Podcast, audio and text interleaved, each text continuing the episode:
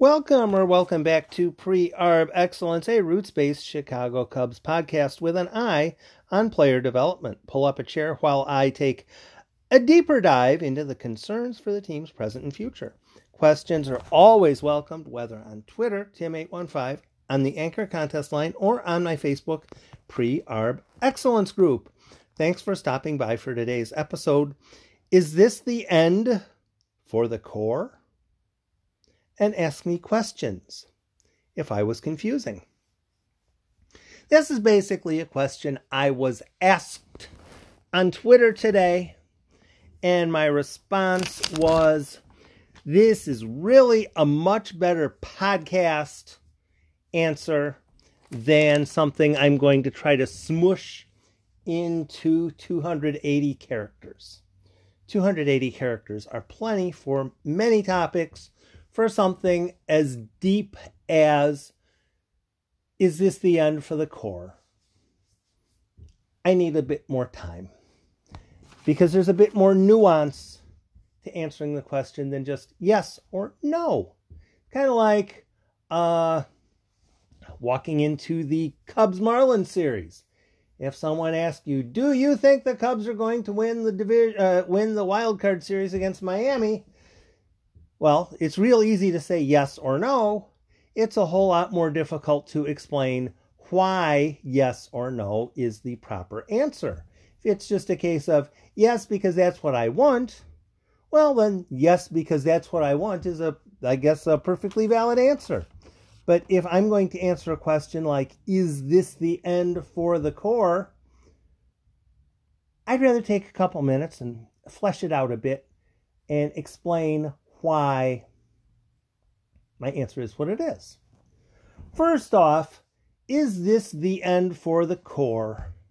Takes into takes into account a number of different questions. First off, who is the core? I would imagine you would include Kris Bryant in the core. Uh, Anthony Rizzo would probably be in the core.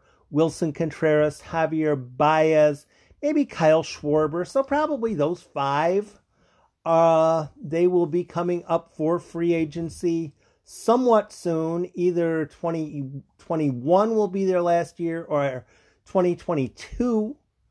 Uh, so usually with most, I think with all of those five, there's either one or two years involved.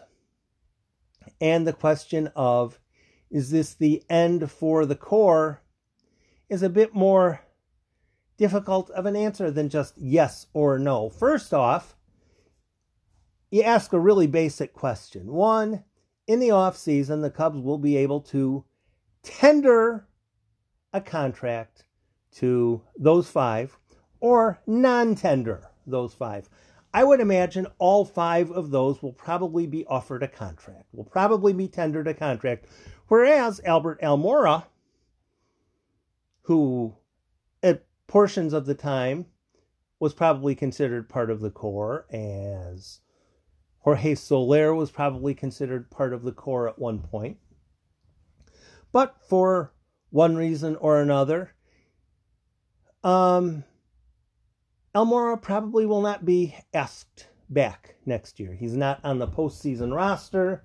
There's really not that much of a hue and cry for Ooh, I wish Albert Almora were available to pinch hit in this situation. I haven't heard that at all. Um, nice guy, but it seemed like the league caught up to him. And perhaps there would be another team in the league that would be interested in giving him a try, but I don't think there would be any team in the league that would be interested in trading quality to take a try at developing Albert Almora yet further. So, when you're talking, is this the end for the core? And I'm going to go with the five names Contreras, Baez, Rizzo, Schwarber, and Bryant. All five of those will be tendered contracts this off season. So, as far as that, it is not the end for the core. So, the next step, which is also equally valid, will any of those be traded?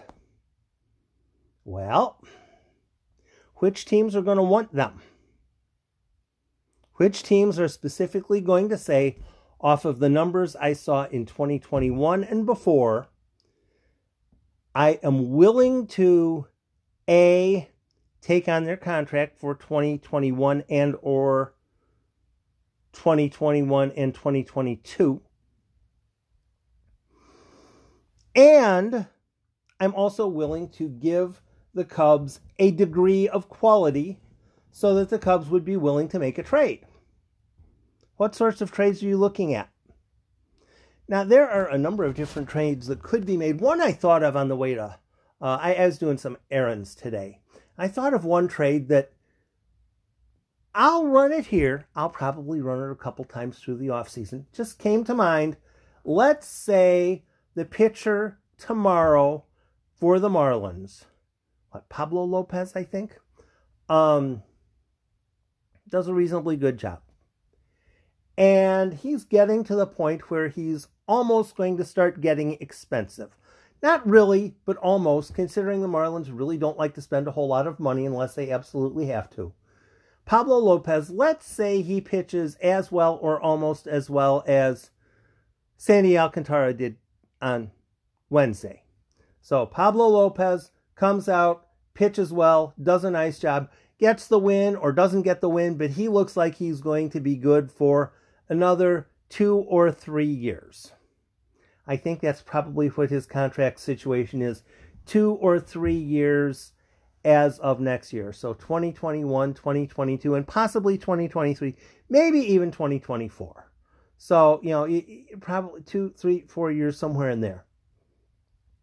Would you, as a Cubs fan, be interested in making the following trade with those two, three, four years of Pablo Lopez Pablo Lopez for Nico Hoerner.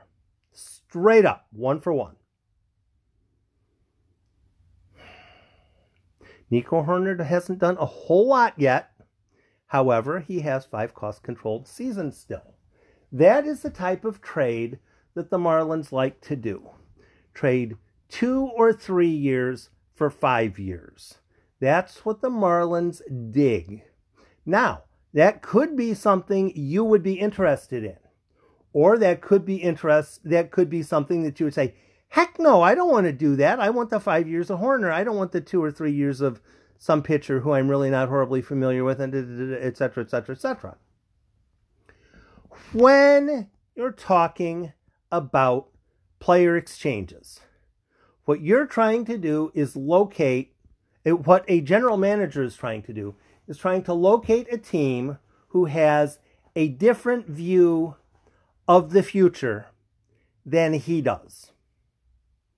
If the general manager is thinking, I want to stinking win right now, then what they're willing to do generally is trade long term pieces to get short term value. Long term pieces for short term value. Kind of like the um, Torres trade kind of like the Eloy Jimenez trade.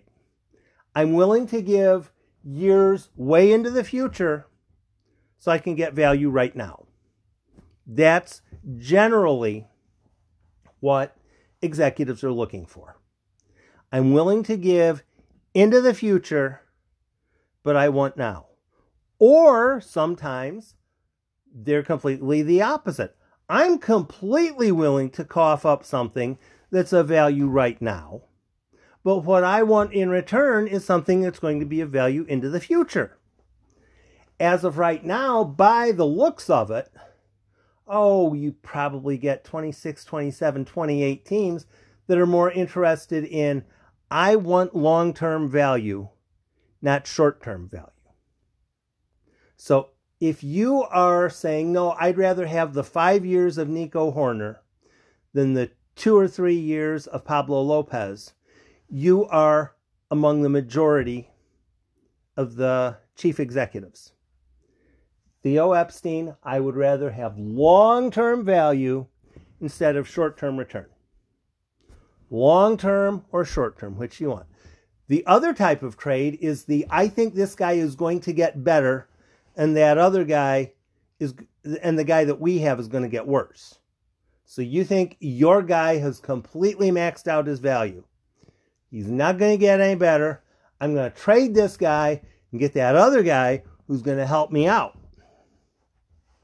So you get a team who says, I'm going to trade that outfielder who just hasn't quite figured it out. I'm going to get that pitcher back in return who's going to take us to the postseason. And that's when you trade Lou Brock to get Ernie Broglio. If you get it wrong. So, what is Theo Epstein's goal? Is he looking, I am pot committed to winning in 2021 or 2022? Because if he's interested in winning in 2021 or 2022, then you trade Nico Hoerner. Then you trade Brailyn Marquez. Eh, not probably not Marquez. Maybe you'd trade Miguel Amaya. Maybe you'd trade Braylon uh, Brennen Davis. The pieces who are long term you would trade to get short term value if that's what you're interested in. Or on the other hand, if you've pretty much decided we are who we are as a team, let's look to the future. Um, thanks very much for listening to the podcasts. The numbers continue to impress the heck out of me uh, as they go up. Obviously, there are new subscribers, new people listening, and I very much appreciate it. Thank you for sticking around and hold me to doing a better job. Hold me to doing a deeper dive every time because if I start slacking, that's when my value disappears. Make sure that I'm doing my level best in every podcast. And if I am doing my level best in every podcast and I'm doing something that you or your friends might be interested in, feel free to link them in on what I'm doing because the people that I'm the most interested in are the ones who are going to be interested in Cubs Talk in November and December and January to prepare for February, March, April, and May. So if you know of someone who is going to be interested in having discussions on whether the Cubs should retain Albert Almora or not, or having discussions on who the heck is Cory Abbott, those are the kind of people I'm interested in having around. So hit share, hit subscribe, hit like, hit all those kind of things that you hit on. There's five of them, and I, I, I usually remember three or four of them, but I, I very rarely do I remember all five of them. Anchor allows sponsorships so you can more directly um, contribute to the podcast Honestly, though, I just like that you guys are continuing to listen and continuing to think. Because if you're not thinking, then you're probably not going to want to listen. So, are the Cubs done? Is the core finished? What's going to boil to is what trade value does Kris Bryant have? What trade value does Kris Bryant have? As the Cubs go to the offseason, as they look across the league, I'm waving my arms across the spectrum. Which teams want Kris Bryant? Which specific teams are saying, you know what? I want Kris Bryant. Maybe here, here's an idea. Maybe the Twins would want him because they keep getting to the playoffs, but they keep not doing anything in the playoffs. Maybe Kris Bryant would be a type of player that the uh, Twins would want because perhaps he would be able to push them over the top. Who knows? Maybe. Maybe the Twins would be able to say, if you trade us Kris Bryant some now value, we would in exchange give you future value. And that's the kind of trade Theo Epstein is probably looking for. I don't think he's so daft as to think that this Cubs team, as currently comprised, is going to be better than the Dodgers next year is going to be better than the Rays next year is going to be better. I could name some other teams. I'll, I'll just I'll just go with those two. The Cubs have to upgrade their talent pipeline on the pitching side and on the hitting side. And on the hitting side, they need more outfielders, they need more infielders, they need more catchers. You know, it's a whole thing, whole shebang. The Cubs need to get better to be able to compete with the elite teams or the Marlins. Either or. So, is this it for the core? What is the trade someone is going to make for a specific player?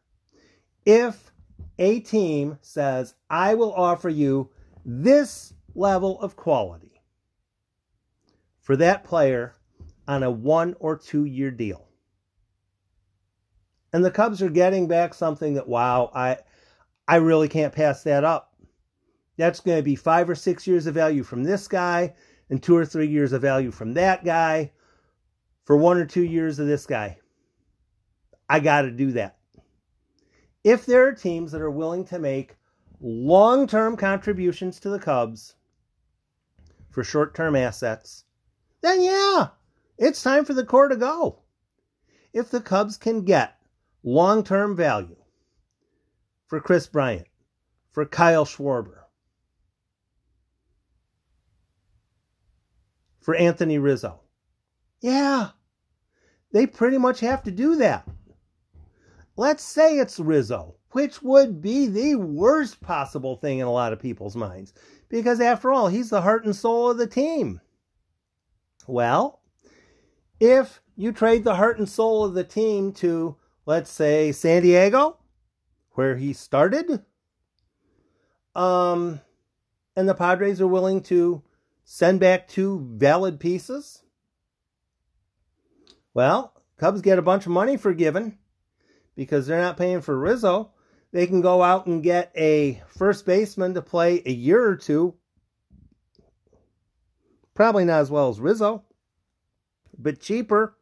Heck, Jesus Aguilar had a big home run today. He's cheap. He got picked up on waivers. If someone is willing to pay quality value for any of the Cubs' core. Any. Contreras, Bryant, Schwarber, those would probably be the first three to go. But again, somebody has to make a quality, legitimate offer. If someone makes a quality, legitimate offer for one of them, you make the trade. If there's a second quality legitimate offer, you make that trade too and another. Yeah, it would hurt the team for one year. However, with the ability to go out and pick up this guy for a year or two, this guy for a year or two, this guy for a year or two at a cheaper rate, you'll have a squad that's pretty close to about the same, but you'll have longer term pieces long term pieces win. The Cubs were good in 2016. They were really good in 2016 for one primary reason. I will pound this until I die. The Cubs had four players who were three plus wins above replacement types, making less than a million a year. Javier Baez, Addison Russell, Kris Bryant, Kyle Hendricks. Those four, three plus wins above for each of them. Not on the average, for each of them. And they were all making less than a million. Toss in that Anthony Rizzo at the same time was making 5 million. So those five guys, those five players, all of whom were key portions of the team, we're making less than 10 million combined. Kris Bryant's making what, 17 next year? If you don't think that money matters, you don't understand how business works. And yes, believe me, baseball is a business. Otherwise, the minor leagues wouldn't have been shuttered today. The agreement that has been in place for 42 years went away today because money. If other teams are interested in the Cubs' short term pieces, if teams are willing to say, we are willing to give you quality and not a rando sort of, he's an adequate reliever and then a, an outfielder who's probably a little bit better than Albert Almora. No, no, no, no, no, no, no, no. No, that's not the quality I'm talking about. The quality I'm talking about is show me somebody that's going to hurt that you don't want to give up. Whoever that guy is, okay, now that's a start. Will someone be willing to, of their own volition, of their own free will, give quality to the Cubs for Kris Bryant? Will they give quality for Kyle Schwarber?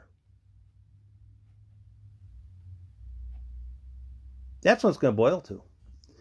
If teams are willing to give quality, then yeah, you might as well uh, start um, saying you're. It's been really fun for the Cubs core, but if nobody's going to trade quality, and remember, nobody wants to spend money. No owners want to spend money. I hear people saying, "Oh, Trevor Bauer, he's going to get a whole lot of money in the offseason. He's going to get a nice long-term deal." Which owner? Every owner is firing people. Owners don't want to pay money in a pandemic. Trevor Bauer might settle for a year. He might somebody's going to get him. Oh, here's what I see happening. Trevor Bauer will be declared a free agent. He will be qualified he will qualify for free agency and the Reds will offer give him a qualifying offer. Oh wait, let's let's see.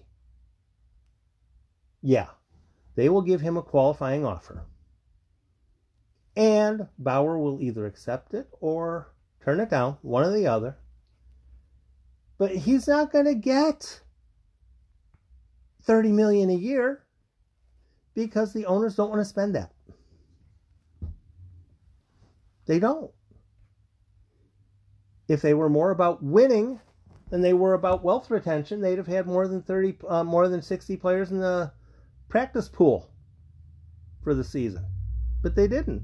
They don't want to spend money. And it's not just Tom Ricketts is cheap. It's nobody wants to spend money. So it's really not a good environment for free agents uh, this offseason. It just isn't. Will the core be done? I don't think so. I don't think the Cubs are going to get three good offers. I don't think they're going to get three good offers. Next year, it's going to be send out Bryant, send out Rizzo, send out Baez, send out Schwarber, send out Contreras. That's our squad. And then you have Happ, and you have um, Hoerner, and you, you know just the guy Hay- Heyward, and you see how it goes. The Cubs will be fine once they start to be able to replace the players that are getting older. The Dodgers have been able to do that. The Rays, whenever they get a player who gets toward that range, they trade him and they bring in somebody else, and the other player is almost as good or even better. That's how you win. I know fans want to get attached to players, and they do, and it's perfectly fine. But from a business perspective, the way it's set up, the player's best years are probably going to be his second, third, fourth, fifth, and sixth years. By the time they get to free agency, by the time they actually start costing, owners ought to, uh, well, executives ought to be able to have replacements that the owners don't have to spend as much money on. That's how it works. And if you end up having a player, like, for instance, Ian Happ, who says, you know, I kind of like it here. It's kind of fun. I'd like to stick around for four, more than four or five or six years, but could you do something to make it worth my effort? it'd be a whole lot easier now than, than in three years. So, um, when it comes to extensions, I think the Cubs ought to prioritize Ian Happ first. Then, with the other guys, see if they actually want to stick around. Because if they want max dollar deals, they might as well go look somewhere else after a pandemic. Good luck with it. Do I think the core is finished? Nah. Not unless owners decide they want to start winning and prioritizing winning now over winning in the future. I just don't see that. It could happen, but I'd be stunned. I'd be stunned. It'd be interesting, though. Thanks for stopping by Pre Arb Excellence. I'll have another podcast up soon as circumstances warrant. I'll attempt to have that one worth your time as well. Be safe, go Cubs, go, and be nice to people.